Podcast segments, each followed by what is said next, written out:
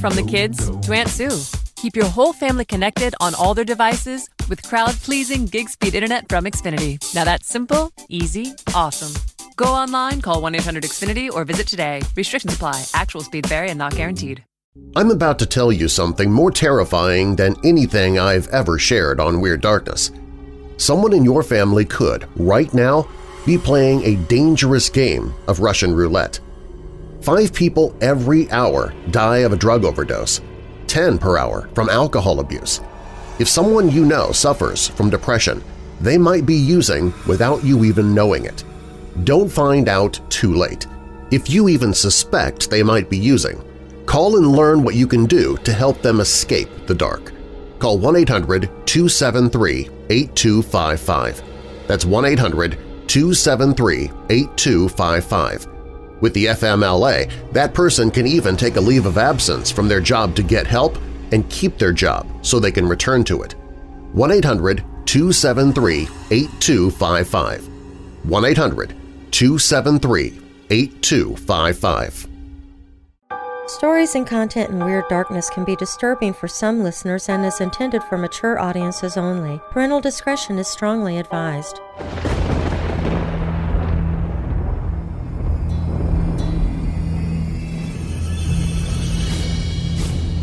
Welcome, Weirdos! This is a special Weekend Archive episode of Weird Darkness.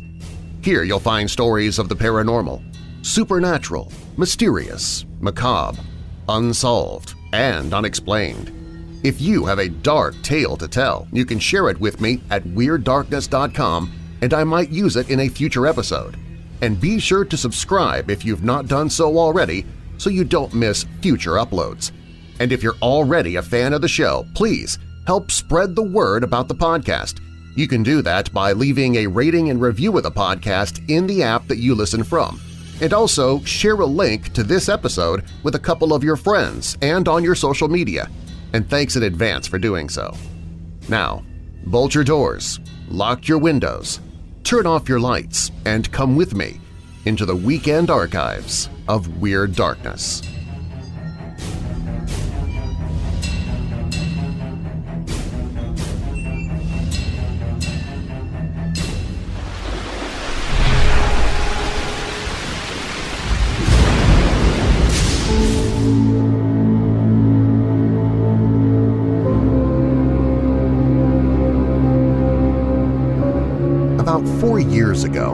Was working at a nursing home. I worked night shift with three to four other people. Each night we were assigned a hall on which we did rounds every two hours and answered call lights as needed. In our downtime between rounds, we usually would sit in the dining hall, which was located right in the middle. For the first couple of months I worked there, nothing happened. I was a bit disappointed and said so one night between rounds. I'd been told detailed stories of things that had happened and was beginning to think people were doing just that, telling stories. When it was time to do rounds again that night, I moved from room to room without any trouble, until I got to the very last room. I checked on the patient and was moving toward the door when the bathroom door slammed shut quite loudly. I almost jumped right out of my shoes and without reopening the door ran out of the room. I went back in about half an hour later and found the bathroom door wide open again. Call lights would turn on in rooms with no patients staying in them. We'd go to check and find the room empty. They even called in an electrician to make sure there were no faulty wires as we have to log every call light. We would hear someone walking down the hall only to find no one out of bed. I recall one time I was in the laundry room by myself switching clothes to the dryer when I distinctly heard someone call my name. I thought it odd because it was a male voice and there were no males working that night. We would hear what sounded like large cans falling in the kitchen, yet when the cooks arrived in the morning, we would investigate only to find everything in order. I suppose the eeriest things that happened were on one ward where all the patients were on their deathbeds and they were moved so they could receive care around the clock. There were cold spots in many rooms. Equipment would malfunction even after being thoroughly checked out, and voices could be heard. I remember one particular night where I was assigned to the bedside of a man who eventually passed away early the next morning. I had stepped out of the room for a moment to retrieve something. When I returned, I was shocked to find a woman standing at the foot of the bed. There was no possible way that she could have entered the room without me seeing her. When I questioned her as to why she was in there, she just smiled at me and then disappeared before me. I also started to notice that there would be a constant whispering, though you could never understand just what was being said. The place was alive with spirits, and I wouldn't return again. I now work elsewhere.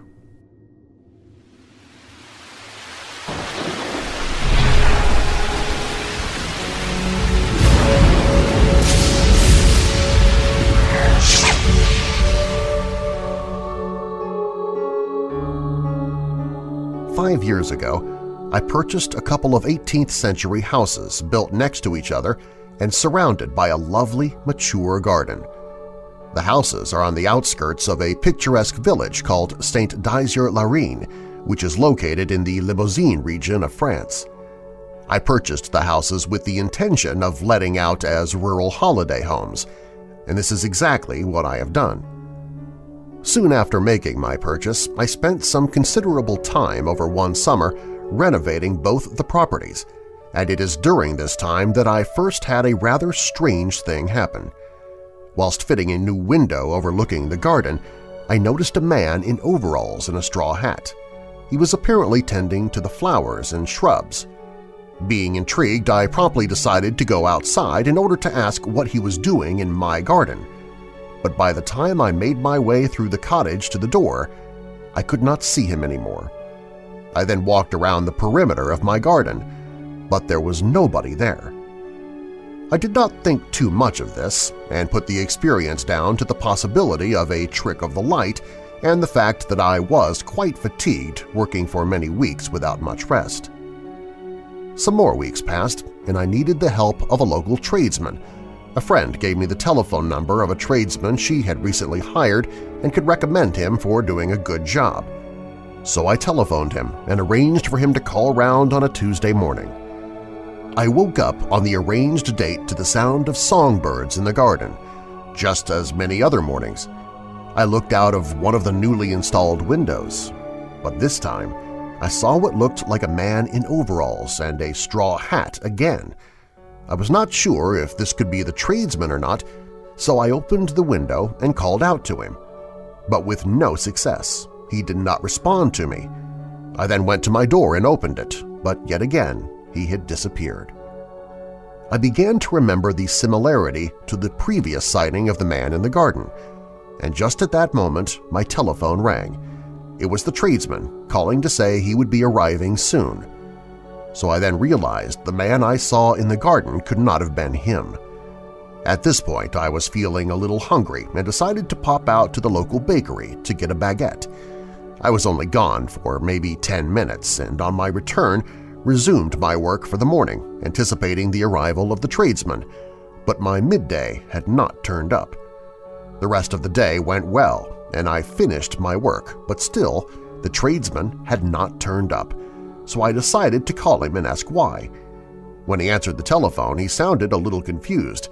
He said that he had called round and spoken to me in the garden. I replied no way, I was at home all day, other than for briefly going out to the bakery at 10 a.m.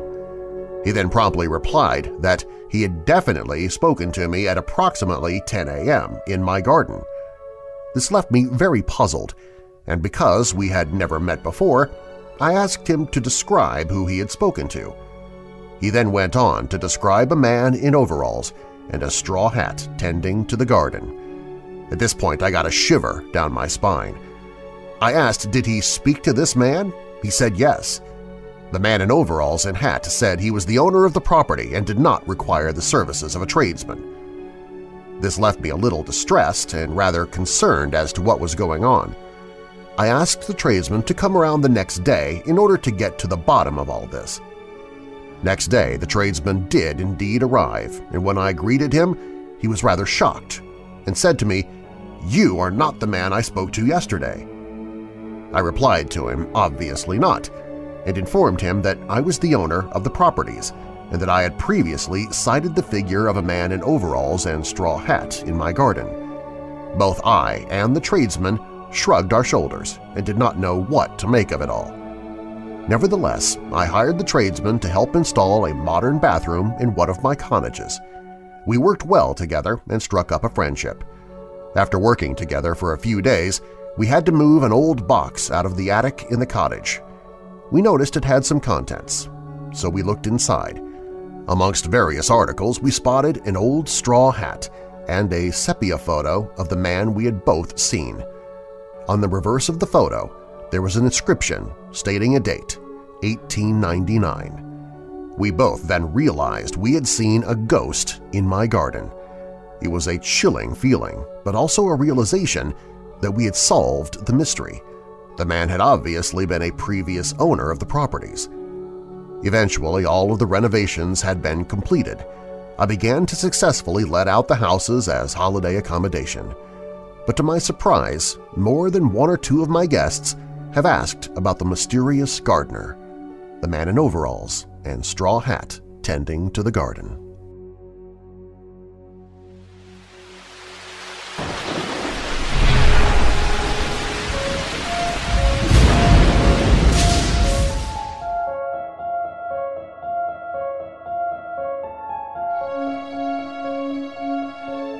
When this took place, I was five years old or maybe a little younger. Surrounded by my toys, I played in the living room alone as I often did. On this day, I remember it was raining and gray, and I was playing with my game of toy fishing instead of the garden, which was my usual haunt. It was a simple toy which included a circular dish which would be filled with plastic fish and tiny fishing rods with magnets attached to the end. The aim was simply to catch a fish with the magnet on the rod.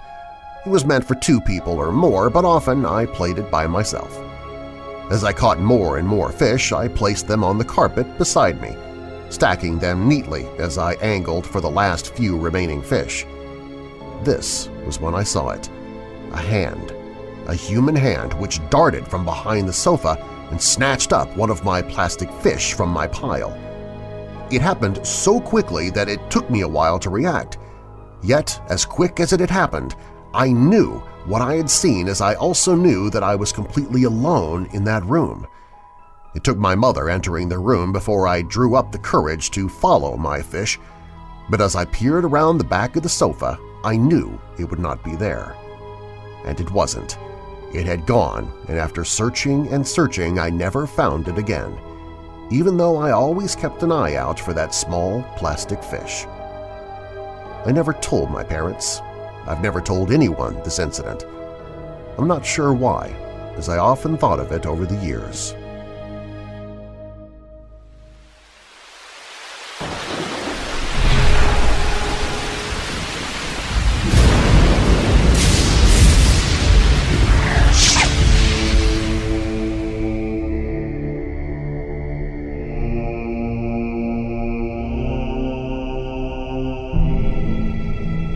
For a development company that had purchased an entire neighborhood of Victorian homes to renovate and resell. Every home for a two-block radius was empty, except for the one that I lived in, which was near completion and was going to be used as the model home. One afternoon, I was almost out of cigarettes and decided to walk to a corner store a few blocks away. Keep in mind that this was an out-of-the-way neighborhood. There were no workmen around, all of the homes were vacant, and the entire area was deserted. I had only walked about one block and was looking down at the sidewalk lost in thought when a few feet ahead of me I heard a voice say, "'Excuse me, but may I have a cigarette?' Before I even looked up, I was astonished that anybody was even around, but what I saw astonished me even more. Standing there was an elderly black lady, she was small and frail and dressed head to toe in black. Her dress was high-necked and went down to the ground. She had on a small pillbox hat with a veil hanging from it covering her face. I was absolutely speechless, but managed to say certainly as I offered a cigarette to her outstretched hand. I lit my lighter and she lifted the veil to reveal an oval face extensively wrinkled and old. Her eyes focused only on the flame as she bent forward to light the cigarette, and as she inhaled it she said, "'Oh, thank you. This is so good.' I turned away to continue my walk when it occurred to me that I still had a few cigarettes left in my pack. Being that I was going to buy more, I turned back to her in order to give her the few I had left. There was nobody there. Did I run into the ghost of a lady who once lived in these old houses?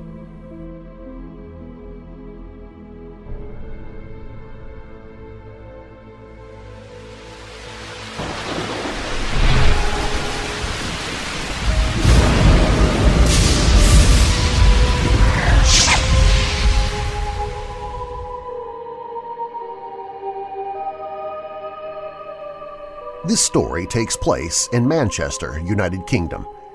It happened when I was a child, around six years old, so 1986. I was at the family home with my mom, dad, and older brother Paul. Paul and I used to share a bunk bed, with him on bottom and me on the top. I used to sleep with a clip-on lamp on my right-hand side. One night I awoke to a tapping on my shoulder fast taps, one, two, three.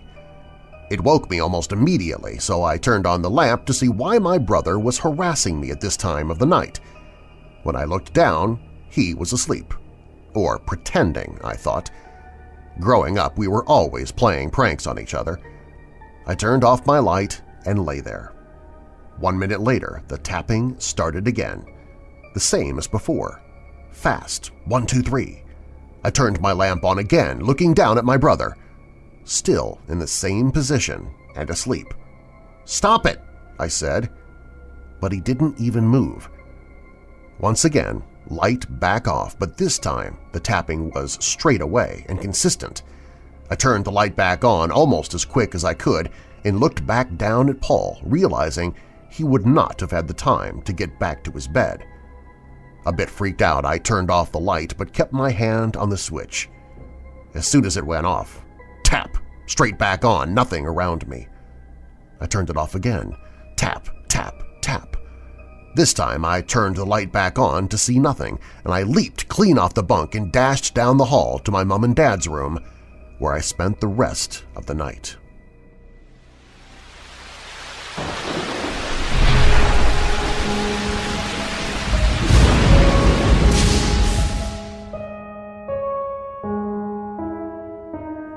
I've been a first responder for many years. Some very strange things have happened, but nothing like this one situation I found myself in.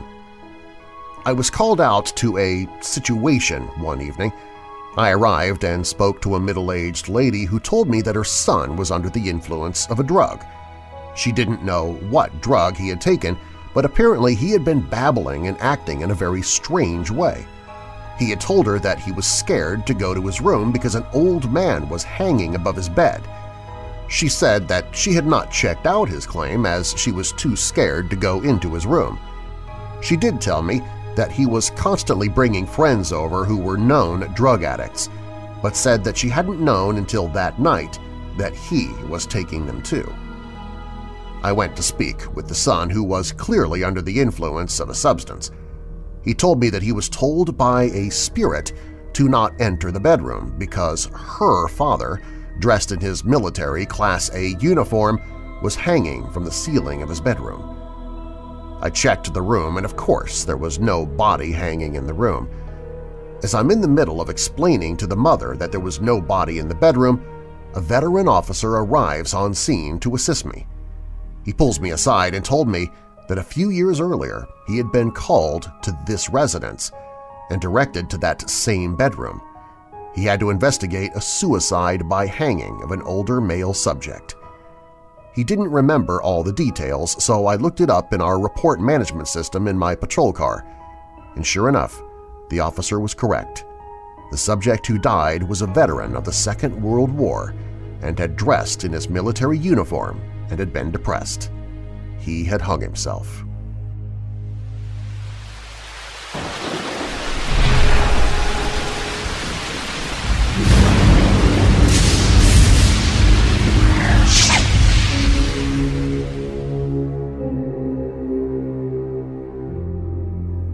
When I was seven years old, I used to be scared of going into my school bathroom alone. This is because every time I was in there by myself, I would see a young girl standing in the shower.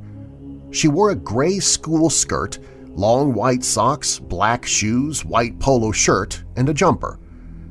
I tried ignoring her for about half a year as I thought I was going mad because nobody else saw it, but she never moved. I spoke to my mom about it. I was so scared even though the young girl hadn't moved, and my mom told me to talk to the ghost. I did talk to her, and I asked her to leave me alone, but she did nothing. I saw her constantly throughout my time at that school. A few years later, I then found out that a girl had passed away at my school. I'm not too sure how, all I could find out is that her first name was Ria. I continued seeing her until I left that school, and there was nothing I could do about it.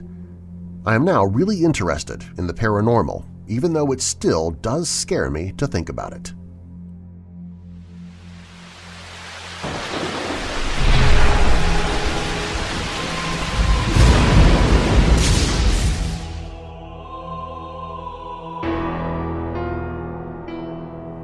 This happened in the early 80s. I was getting married for the first time. My wedding was to be in Las Vegas, so my fiancé and I drove up and were traveling on the freeway to Vegas. This happened on that freeway during our journey to Vegas. We were coasting along talking about the wedding when we both noticed something white start to cross the freeway in front of us.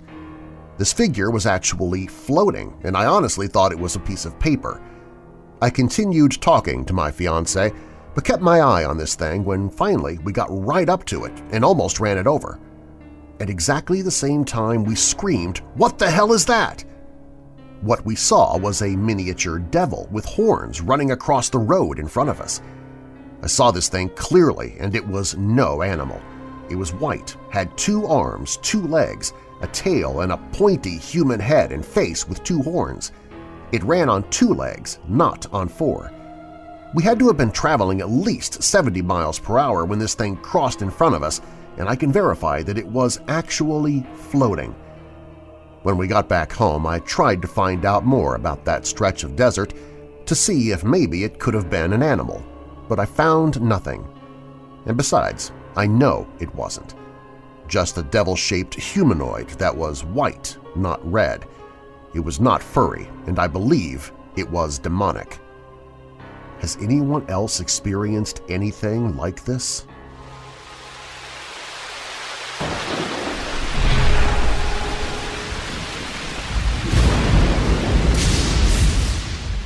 This weekend archive of Weird Darkness returns in just a moment. I've told people numerous times in the past that if I ever own my own business and I have employees that I have to take care of, one of the job training requirements is having them listen to or read the book by Dale Carnegie, How to Win Friends and Influence People. It has been extremely beneficial to me through the years. I've listened to the audiobook numerous times. I've got the print book as well on my bookshelves, but it is a pretty long book. However, right now you can listen to the entire Blinkist version and it'll only take you 15 minutes. And you can listen to it absolutely free with a seven-day trial to Blinkist. I love Blinkist. I use it every single day, and it's made for busy people like me and you who want to get the main points out of books quickly without having to read the entire book because, let's face it, we just don't have the time. Well, with an audio feature, Blinkist makes it so easy you can finish four books a day just while on your commute back and forth to work. And now they have a special deal just for Weird Darkness listeners. You can have a seven-day free trial so you can get all the books, including Dale Carnegie's How to Win Friends and Influence People. And after that seven days is up, you can still get Blinkist for 25% off if you want to continue as a subscriber. If not, you can still keep the free version of Blinkist and get a new book every single day anyway. Check it out. Go to Blinkist.com slash Weird Darkness. That's Blinkist, B-L-I-N-K K-I-S-T, Blinkist.com slash Weird Darkness. This episode of Weird Darkness is brought to you by MyPillow. Weirdo family member Mike said, Darren, I ordered two queen-size My Pillows, and these really are, in a word, luxurious. The way your head and neck just sinks ever so comfortably into the pillow, it's so soft but at the same time so supportive. Right now, you can get two premium My Pillows for one low price.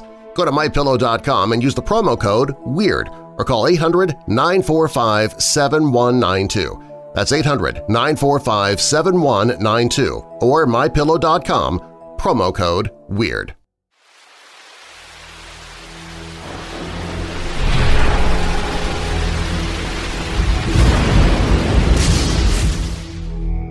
I swear this house is alive and trying to kill me. You might call me mad, but there is something evil here that is after me. I tell you it's the truth.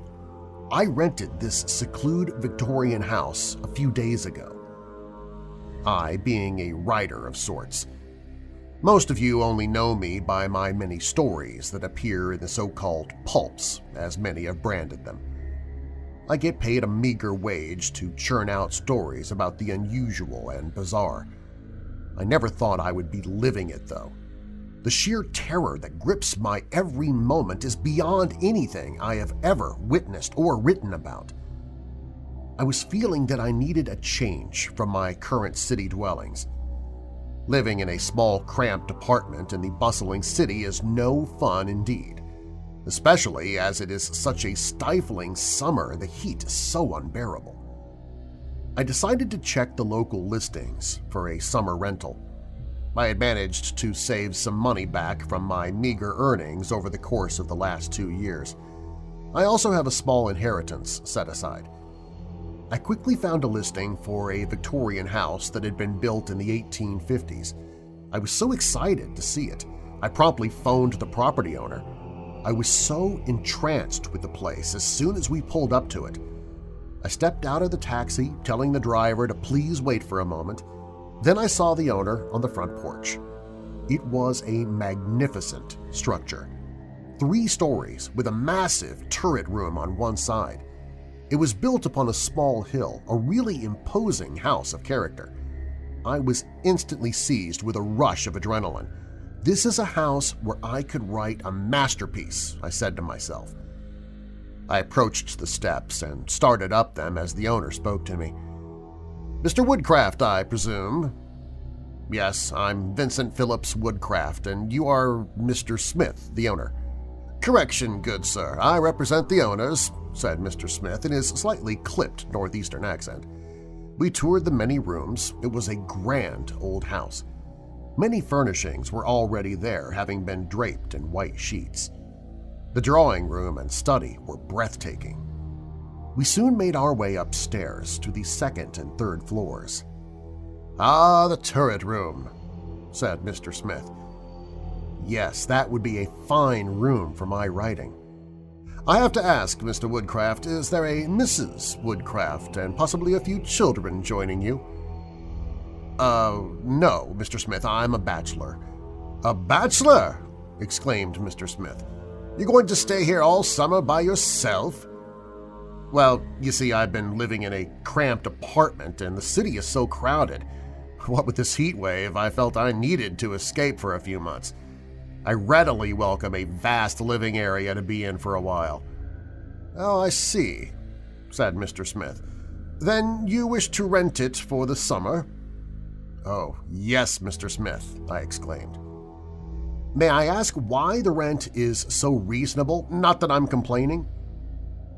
Sir, it is correct. You see, the family is quite wealthy, and since this house is in a less desirable area, as most people these days prefer to be closer to the newer summer attractions, This is the reason they're offering it at a reduced rate.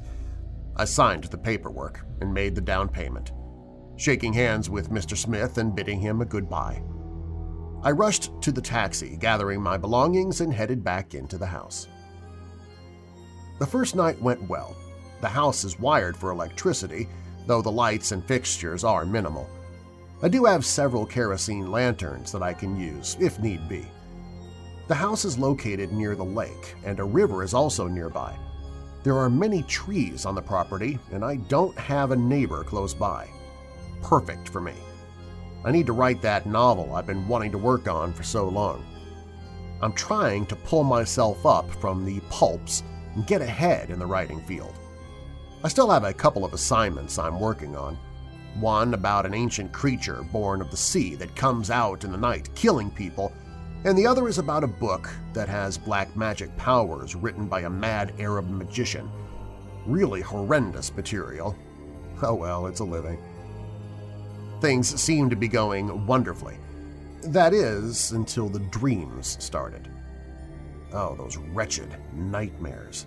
The visions I saw of the people in the house being tortured and murdered. How the house seemed to gain power from it. I've been writing these cheap stories of terror for far too long, I thought. It's making me develop a psychosis. Brushing all ill thoughts aside, I started to plan my novel, a rich American classic full of unique characters and plots. Maybe a romantic epic or deep mystery? Could I pull off a book like that of a Hemingway or Fitzgerald? Who knows, but I must try. Tomorrow is a new day. The morning went well. I got up early and worked for two hours. I then ate a very small breakfast. I then continued to work on my notes and outline. Looking at my watch, it was almost noon. I decided to go downstairs to fix lunch.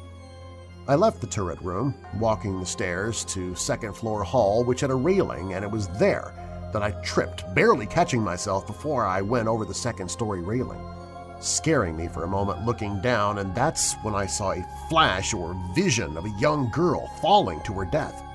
It was just a second or two. I then made my way down the stairs to the kitchen. Later that evening, I was in the study, examining some of the great volumes on the shelves, when I heard a loud scratching noise in the walls. Startling me, I quickly examined the area, seeing no openings. The thought of rats infesting the house was a little unnerving, to say the least. I decided to draw a bath, and while in the bathtub on the second floor, I had the most fearful event yet. I was relaxing in the warm water when I must have slightly dozed off, and the next thing I know, I'm underwater and I can't get my head above the top of the tub with my hands grabbing the cool porcelain. I found I could not expel myself from the grip of whatever had me in its grasp. I pushed with my feet as well. Suddenly, I sprang forth, heaving in huge gasps of air. I sprinted from the tub and quickly made my way to my bedroom. I was shaking uncontrollably. I had to leave this evil, godforsaken place no matter what. It being night and I had no phone to call anyone, I eventually calmed myself enough to take a nap. I slept peacefully for a while, but then the horrible dreams started. Those peculiar, grotesque nightmares of an antiquated time and place, ancient beings chanting loudly. Soon I saw myself tied to an altar in some secret chamber. I tried furiously to free myself from my bonds, but to no avail, and then suddenly, without warning, the thrust of a dagger in my side. Feeling the excruciating pain, I awakened screaming as I bolted from bed. Wide awake and still feeling the grip of fear, I gathered my clothes and dressing as fast as possible. I ran along the hallway to the stairs, and I was tripped, but this time it was far worse. I tumbled, smacking my leg on a step, and then I heard the unnerving noise of a snapping bone in my left wrist. The pain was unbearable. I came to rest finally at the bottom of the stairway. I had no way to get help, and it was difficult to move. I think my back was also broken, or at least out of place. Here I lie, hopeless in the darkness of this beast of a house, with many thoughts rushing through my mind. The one thought was how I was going to get out of this ordeal alive. That was the one burning question I clung to in the still of the lurking evil.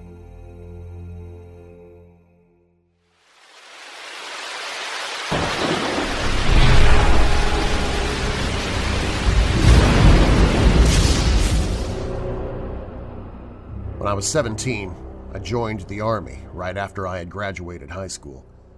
It was something I had planned to do, as I knew I wasn't a good student and college was not the place for me. After three days of basic training, Iraq had invaded Kuwait. Training was instantly accelerated. Upon completion of training, I was assigned to my duty station and unit. It was there where I met Brian. He was my roommate in the barracks. He was a wiry kid, same age as me.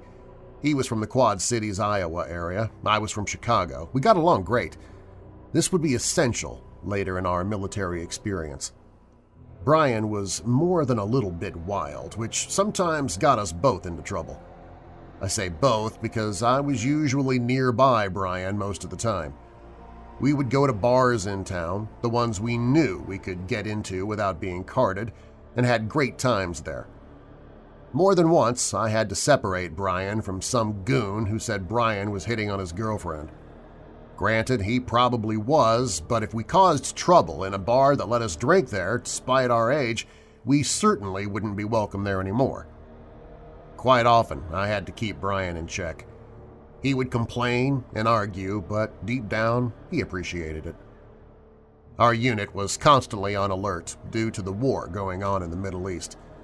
We always thought that we would never get called up, but one morning that call came to our unit. Brian and I were ready, but still never thought we would really be off to the combat zone. We all made the jokes and postured with machismo, but deep down, most of us were nothing more than scared teenagers, Brian and I included.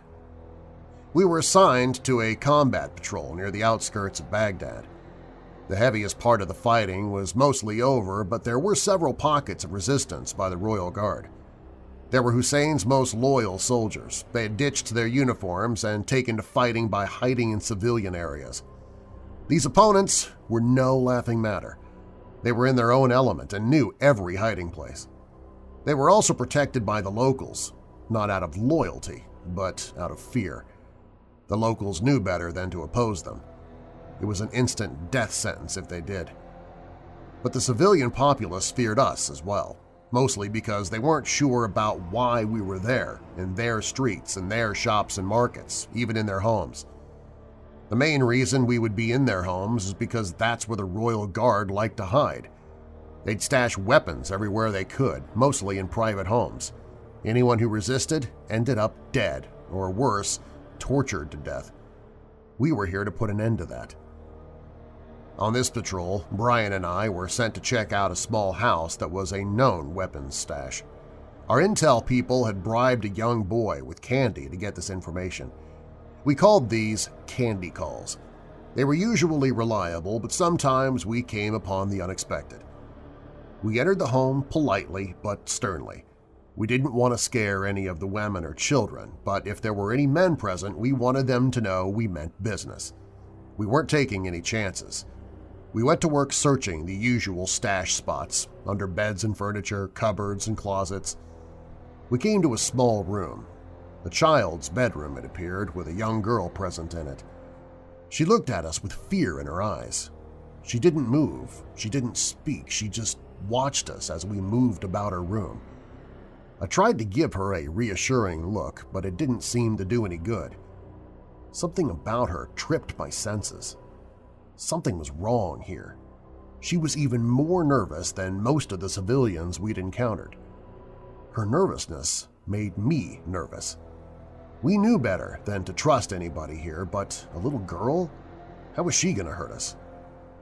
Brian was moving toward the closet door at the back of the room as I was keeping an eye on the little girl. I could see her anxiety increase as Brian reached to open the door. I quickly turned and in a hushed but firm tone told Brian, Stop! Do not open that door! Brian turned and looked at me like I was nuts. What? he exclaimed. Something's wrong. I don't know what, but It ain't right in here. I pushed Brian aside and moved toward the closet door. Keep an eye on her, I said. She knows something, but I'm not sure what. Make sure she doesn't do anything crazy.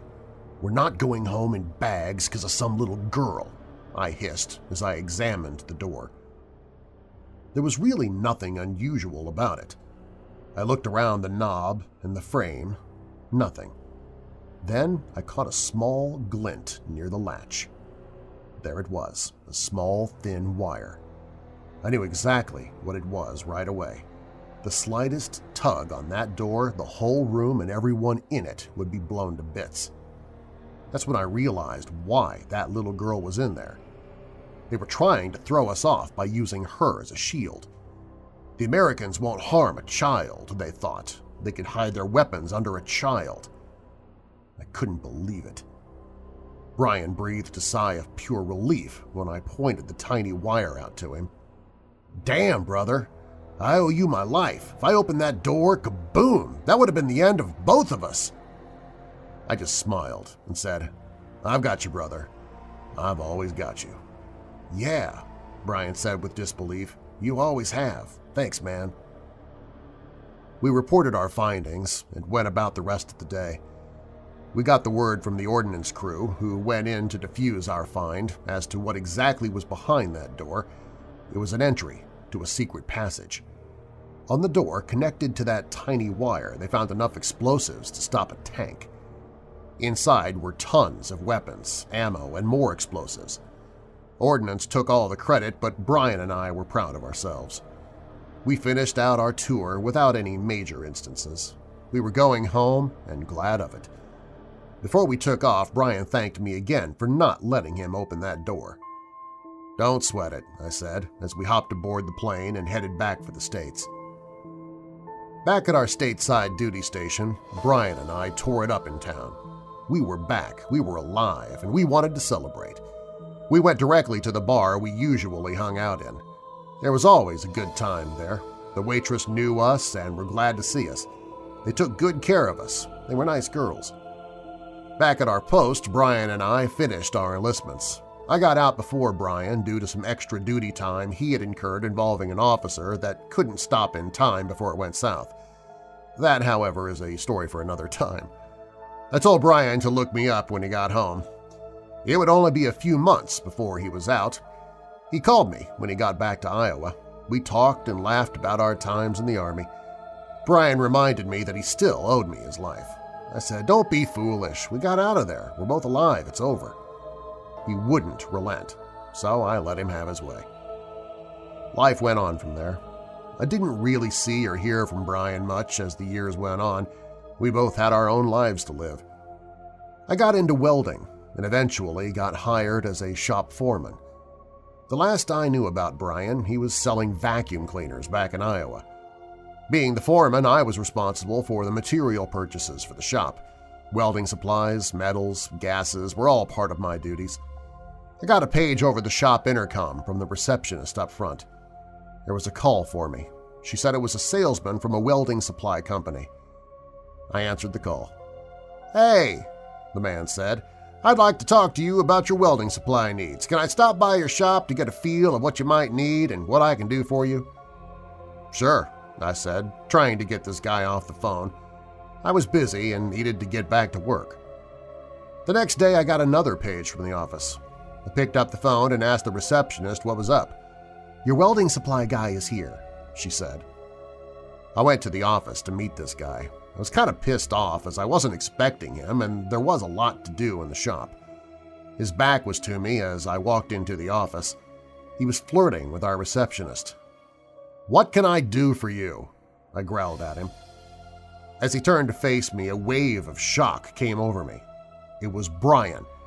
It had been over 10 years since I had seen him. Brian! I shouted as he reached to shake my hand. You're still a crabby old bastard, aren't you? He said. What are you doing here? I asked. Selling welding supplies. What does it look like? he replied. I took him out and showed him around the shop. He asked if I had time for lunch. I lied and said I did. The hell with the shop. It'd be there when I got back. We caught up with each other's lives and talked for quite some time.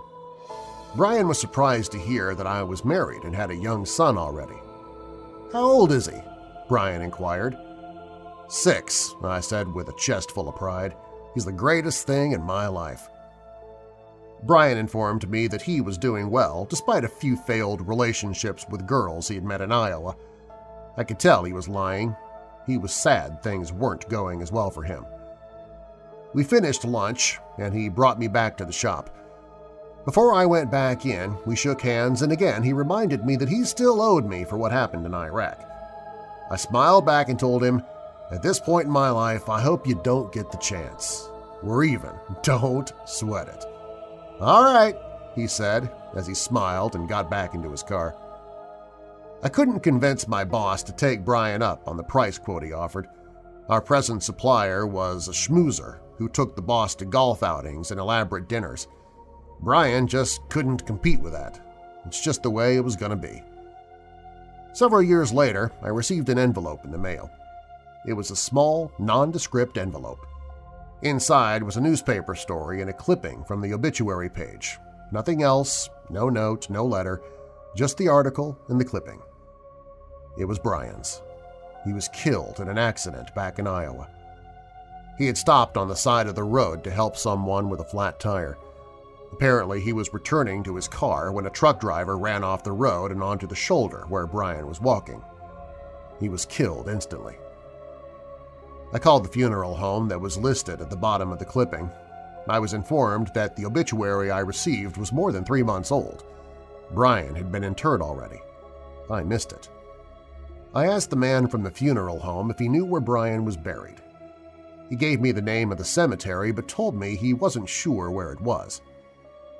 I drove out as soon as I had a chance. Iowa wasn't too far. I could make it there and back within the day. As I was walking out the door, my son asked where I was going. To see an old friend, I said. Can I go with you? he asked. I looked at him for a second and said, sure, why not? I could use the company. My son was 15 now. We talked some small talk as we drove to Iowa. I didn't get to spend a lot of time with him as I was usually working, sometimes some extremely long hours. How's school going? I inquired of the boy. Fine, he said with some disdain in his voice. Don't like school that much, huh? I said. He just looked at me, not wanting to disappoint me. I know, I said. The apple doesn't fall too far from the tree. What do you mean? he asked. You're just like your old man, I didn't care much for school either when I was your age, but take it from me, you don't have to like it, just get the most out of it that you can. If I had done that when I was your age, I probably wouldn't be spending so much time at work like I do now. Learn all you can, be better than I was, don't miss your chance. I could see that he wasn't really interested in talking about school, so I changed the subject. What else is going on with you? I asked him. Well, he said. My friends are planning a camping trip this summer. Up at the state park, you know? Sure, I said. That's a great place. Sounds like fun. So can I go? He asked excitedly. Why not? I said. You'll have a blast. Cool, he said as he relaxed in his seat. Shortly after that, the GPS unit informed me that our destination was on the right. The cemetery. We were there. I drove up to the caretaker's office. I inquired about the location of Brian's grave. Hmm, said the old man. Yes, I remember. Small service it was. Just the preacher and a few fellas from the VFW. Shame what happened to that man. No family to bury him, no friends, nothing.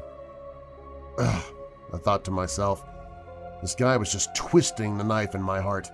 I already felt terrible for not staying in contact with Brian. This just made it that much more painful. Right, here you go, the old man yelped. Plot 5, row 128, far back end of the cemetery. He pointed his crooked old finger in the direction of the small cemetery road to where Brian was buried. We drove up to the site and got out to find the grave. It was a dingy area of the cemetery, an ancient tractor was rotting away against the fence. along with some old tools and an out-of-control brush pile. A disappointing place, to say the least. The old man had informed me that the VFW paid for the plot. It was all they could afford with what they had collected. The headstone was paid for by the government, a typical thing that is done for veterans. Plain as it was, it listed Brian's birth and death date and his service. U.S. Army Operation Desert Storm. My son stood a few steps back as I said goodbye to my friend. I bent down close to the stone and said, We're even, brother. With that, I returned to the truck and drove home. The return trip was silent. I didn't feel much like talking, and my boy respected that. A few weeks later, the time had come for my son to go on his trip with his friends. Are you sure he'll be all right? My wife asked as he pulled away with his friends. Of course, I said. The several older boys going, and they're all pretty responsible. He'll be fine. The boys had been gone for a few days. My wife and I were sitting down to dinner. The phone rang. She got up to answer it. What? What? She yelled into the phone. What happened? Are you all right? Did anyone else get hurt? She said, with anxiety building in her voice. I started to get nervous, the kind of nervousness I hadn't experienced since Iraq. My body started to tingle. I knew it was my son. My mind raced. What could have happened? Was he okay? What was going on? Okay, I heard her say into the phone. He's right here, she said, and she handed me the phone. Hello? I said with telltale nervousness in my voice. What happened? What's going on? It was my son on the other end. I was relieved to hear his voice as he filled me in on what had happened. The boys were rafting on the river and things got a little rough. He was thrown from the raft into the water. He'd hit his head on a rock and was separated from the other boys. Can you come and get me? he said. He was all right, but he just wanted to be at home. Understandable, I said to myself. Sure, I told him. I'll be there in a few hours. I raced up to the state park to get my son. I talked with some of the other boys, and they told me how amazing it was that he was okay. The water was really moving, one boy said. Yeah, said another, probably because of all the rain from up north. It was pretty rough. I was just glad he was okay. We put his gear in the back, got in the truck, and headed for home. He noticed that I kept looking over at him. What, Dad? he asked, somewhat annoyed. Just checking, I said. I'm glad you're all right. Your guardian angel must have had you this time. You know, Dad, he said, that's funny you should say that. Why? I asked. Because, he replied, the guys said they could see me even though we were separated. They say I hit my head on a rock and they thought I was unconscious. Then they said they could see me moving toward the bank of the river, but I wasn't really swimming, just moving toward the bank. When they got to me, they said I was out cold. Really? I said with amazement. I'm just glad it turned out all right. One other thing, Dad, he said. What? I asked him. Well, he said with some hesitation. Never mind, it doesn't matter. Okay, I said. Get some rest. We'll be home soon. I brought him home, and his mother was glad to see him. I smirked as she fawned all over him. I left her to it and started to get ready for bed. For some reason, Brian had been on my mind. I pulled out an old photo album from my Army days. I was looking for a picture of Brian and I when we were in Iraq. Turning the pages, I found it, but it seemed as though someone had been into my stuff. When I looked at the picture, it had a water stain on it, like someone had spilled something on it. The color was running. I was a little angry. Who had been into my stuff? I grumbled. I could see the image of myself clearly, but the spot where Brian was in the picture was ruined. I was heartbroken. But that quickly changed as I looked closer at the ink running down the photo. It appeared to form some writing. A word a single word, it seemed. I looked closer, and now I could see it clearly. The word the ink had formed. Even.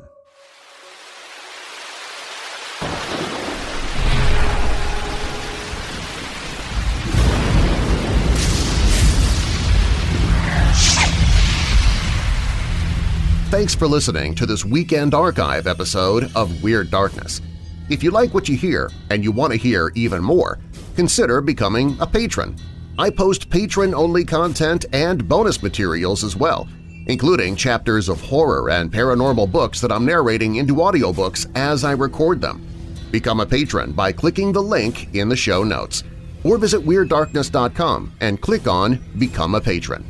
If you did like the episode, please share a link to this episode with a couple of your friends and leave a rating and review of the show in the podcast app that you're using right now. I might read your review here in the podcast. Stay up to date on everything I'm doing with my newsletter. It's The Marlar Sheet. It's free, and you can sign up for it right now at WeirdDarkness.com or look for the link in the show notes. Do you have a dark tale to tell? Share your story at WeirdDarkness.com and I might use it in a future episode. Find me on Twitter, Facebook, YouTube, and more. I've got links to all of my social media at the top of the page at WeirdDarkness.com. I'm your creator and host, Darren Marlar. Thanks for joining me for this special Weekend Archives episode of Weird Darkness.